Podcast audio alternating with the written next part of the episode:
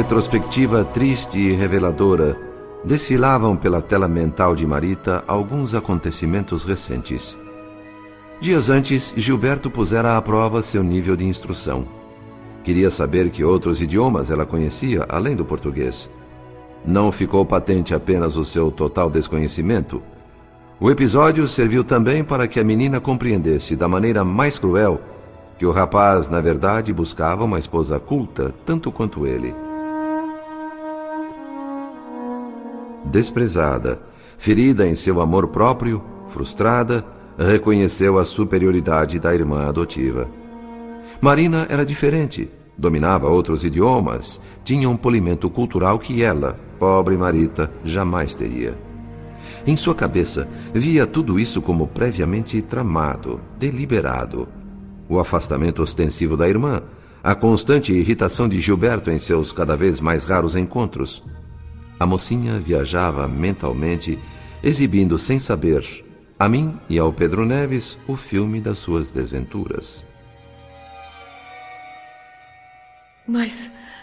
Mas se é verdade que ele tem esse desprezo por mim, por que abusou da minha confiança? Por que disse mais de uma vez que me amava? Por que me prometeu casamento? Parecia sempre tão sincero. Mas Pensando bem, Marina com certeza está por trás disso. Ela envolveu Gilberto numa teia de artimanhas. Sim, é claro. Ninguém mais do que ela é especialista em seduzir. E o que é que eu posso fazer? Minha madrasta foi bem clara. Eu ouvi muito bem. Eu fui enjeitada por ser ignorante. Marina possui méritos, vantagens. O que, que eu posso fazer? Suicidar-me? Matar minha irmã? Não. Não, não, não seriam soluções. Eu não posso me acovardar tanto, não posso. Ah, ah, eu preciso ter coragem. Lutar pela vida. Lutar pelo meu direito de ser feliz.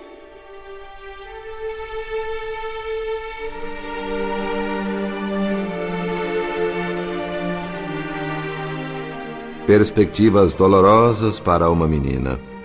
Dois golpes desferidos simultaneamente. Por um lado, o desprezo do jovem amado. Por outro, as estranhas inclinações do pai adotivo por ela. Conflito aparentemente insolúvel.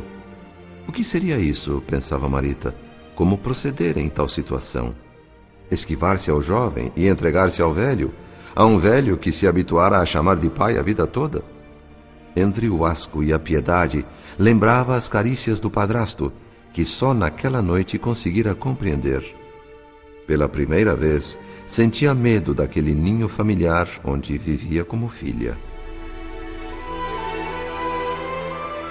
Ah, minha pobre mãezinha, que eu nem conheci. Nem mesmo sei como foi a minha vinda a este mundo. Será que ela sofreu muito na vida? Será que ela também passou tanta tristeza quanto eu? Moça brincalhona, disse minha madrasta. Teria sido mesmo. Talvez desse gargalhadas para não chorar. Quem sabe se ela também não entregou o coração a algum homem que não a merecesse, ou, ou que lhe tivesse sido depois roubado. Ah, mamãe, por que você foi embora tão cedo, mamãe? Tão cedo que eu nem tive tempo de guardar seu rosto na lembrança. Ah, se você estivesse aqui comigo agora, nós lutaríamos juntas e ninguém nos venceria. Ninguém. Eu já ouvi dizer que a morte não existe. que a vida continua no além. Eu não tenho nenhuma ideia definida sobre religião. E se for verdade, mamãe, se você agora, liberta, estiver me ouvindo, divida um pouco comigo esta dor. Me ajude.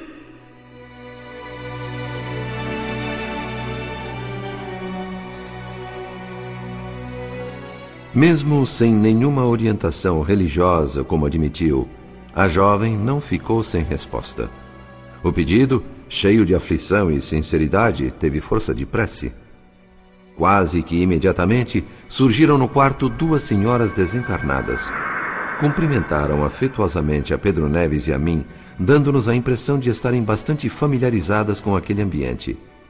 A que aparentava menos experiência começou a tremer e a chorar silenciosamente ao se aproximar da menina, que mantinha a atitude de oração. Inclinou-se sobre ela como qualquer mãe desventurada e aflita da terra, temendo acordar um ser tão querido. Aracélia, a mãe de Marita, estava ali diante de nós.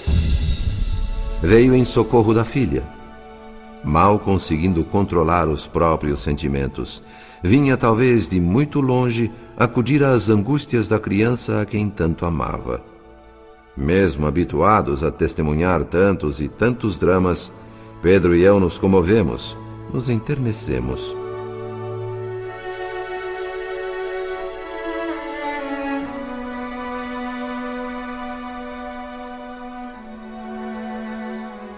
Os segredos insondáveis da providência divina.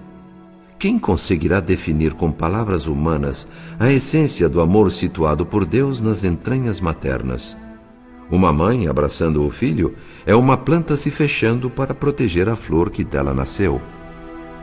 Como se adivinhasse a presença da visita que tanto desejava, acalmou-se a castigada menina e tentou de alguma forma lembrar, resgatar da memória os traços da mãezinha querida. Aracélia, em pranto resignado, cantou suavemente. Lindo anjo de meus passos, descansa, meu doce bem. Dorme, dorme nos meus braços, enquanto a noite não vem. Dorme, filhinha querida não chores, encanto meu. Dorme, dorme, minha vida, tesouro que Deus me deu. Desculpem, desculpem. Nada mais tenho além dessa antiga canção para dar à minha filhinha. Desculpem.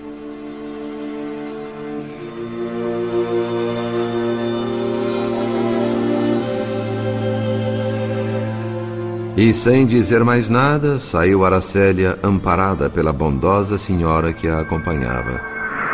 Pedro e eu mal nos refazíamos da emoção quando fomos surpreendidos por novo quadro. Marita, em espírito, afastou-se do corpo físico e se movimentou desorientada pelo quarto, cambaleando. Neves precipitou-se para ampará-la, mas eu o detive. Para que nossa ajuda fosse eficiente, era preciso deixá-la à vontade. Uma intervenção nossa, direta, poderia frustrar os desejos da jovem. Assim, optamos por uma vigilância discreta. O que aconteceu em seguida não estava nas nossas previsões. As atitudes infantis, os arroubos da filha saudosa desapareceram por completo. Em seu lugar, ressurgiu em Marita a personalidade feminina, estuante e clara. Na mente, uma ideia fixa uma concentração de todos os pensamentos num ponto só. Gilberto. Queria ver Gilberto. Queria ouvir Gilberto. Obstinada, deixou o aposento, ganhou a escadaria que contornava o elevador e, segundos depois, deixava para trás o enorme edifício como sonâmbula, magnetizada pelos próprios reflexos. Pedro e eu a seguíamos, atentos aos seus ímpetos, suas inclinações.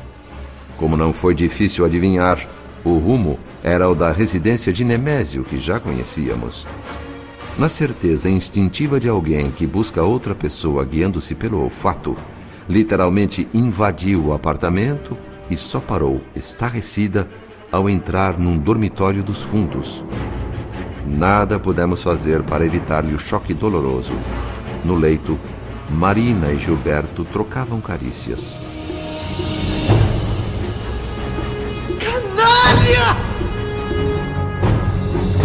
O destempero verbal de Marita, em espírito, era inaudível para o jovem par de amantes. Percebendo a inutilidade do gesto, a jovem deixou apressadamente o recinto, despertando minutos depois no corpo material. Uma pequena fera ferida retornando à jaula. Abrindo lentamente os olhos, suas feições lembravam a de um louco emergindo de violento acesso de fúria. Enxugou o suor da testa, acendeu a luz e olhou para as paredes, a fim de ter certeza de que se achava em seu quarto. Meu Deus, o que foi isso? O que foi isso? Pesadelo? Ou será que eu estou ficando louca?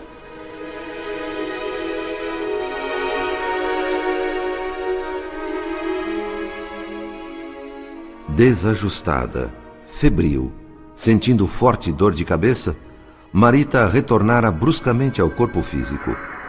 A pressão que a levou a isso foi tão forte que impossibilitou a Pedro Neves e a mim adotar qualquer providência para anestesiar-lhe a memória. O quadro, visto e ouvido minutos antes, era aterrador para ela. A moça retinha no pensamento todos os detalhes da cena. Encarcerada de novo na carne, entrou em pranto agoniado para somente dormir com relativa calma aos clarões do dia.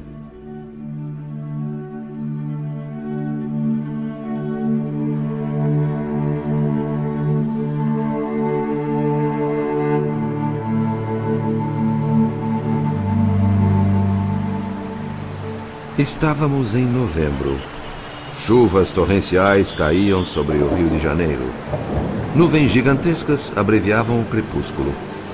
Copacabana molhada, movimentação intensa de gente transitando pelas ruas como a disputar um concurso de pressa.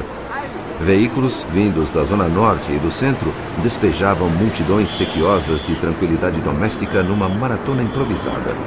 Carros buzinando nervosos no espelho irrigado do asfalto.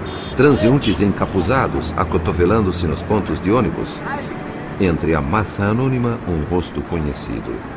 Marita tomou um ônibus com destino ao Flamengo. Ao descer, minutos depois, desafiando o aguaceiro, correu e entrou no prédio onde morava. Parecia ter saído de uma piscina quando tirou a capa de chuva. O saguão do edifício, mal iluminado e de cores escuras, era um cenário adequado à alma atormentada da filha adotiva de Cláudio. Olhos pisados de cansaço e vigília, mal retribuiu o cumprimento da vizinha que saiu do elevador.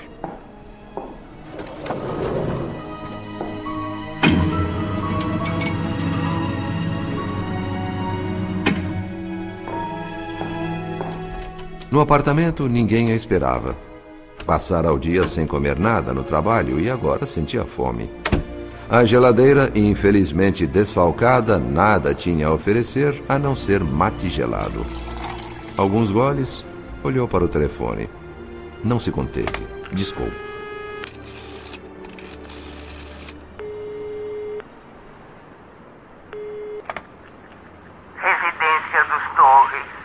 Ô, Gilberto, por favor. Não está. Quer deixar recado? Não, não, obrigada. Frustrada, Marita foi para seu quarto e abriu totalmente a janela. Precisava de ar fresco. Debruçou-se no parapeito e contemplou a cidade lá embaixo. Sob a chuva intensa, os automóveis pareciam animais correndo, fugindo de alguma coisa terrível. Os prédios vizinhos, com janelas iluminadas ou escuras, provocavam a imaginação da moça. Quantos milhares de pessoas por ali se aglomeravam, suportando aflições iguais ou piores que as dela, pensava. Mas o tema central persistia. A pergunta não calava. Por que se encontrava tão entranhadamente presa a Gilberto?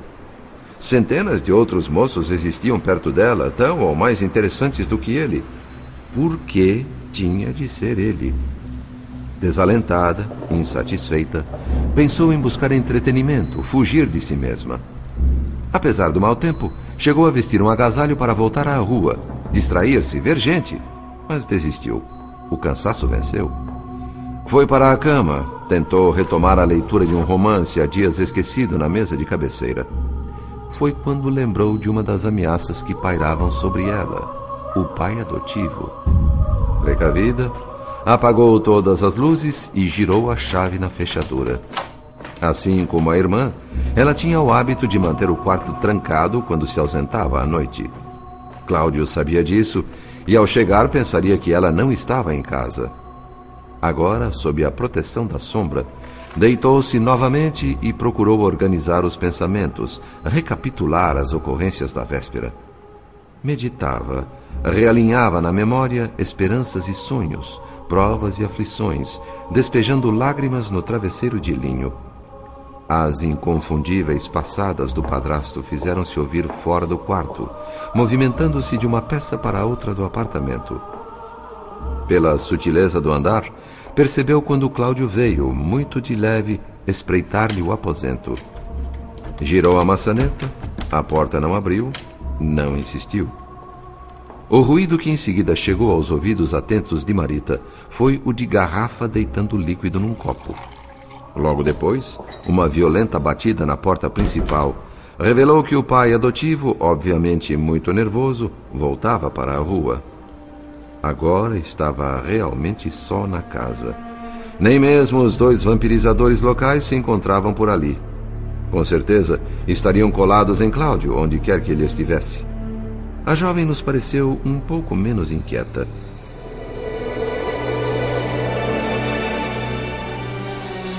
As horas passavam lentas, difíceis. Onze em ponto, Neves e eu providenciamos socorro magnético. Oramos pedindo a bênção do Cristo e o auxílio do irmão Félix em benefício da moça exausta. A princípio, Marita reagiu negativamente, querendo manter-se acordada, mas depois acabou cedendo.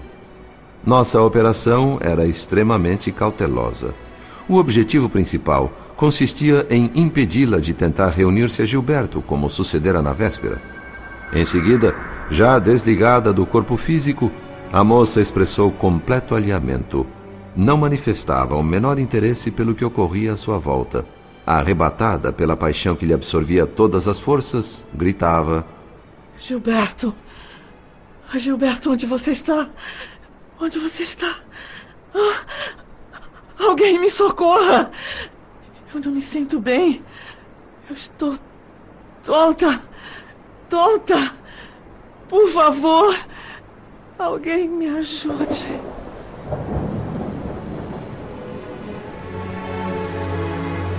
Nesse momento entrou no quarto uma senhora desencarnada, muito simpática, anunciando-se como mensageira do irmão Félix.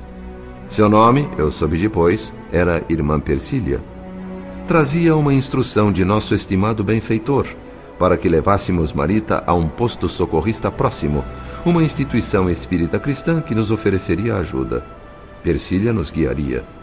Prestimosa, abraçou carinhosamente a menina e nos pusemos a caminho. Durante o trajeto, a bondosa mensageira procurava melhorar a disposição da jovem através de conversa edificante, mas sem resultado. Marita não abrigava outros pensamentos, palavras e objetivos que não fossem Gilberto. Uma fascinação profunda enredava todos os seus reflexos. A cada palavra afetuosa, revidava perguntando onde e quando veria finalmente Gilberto.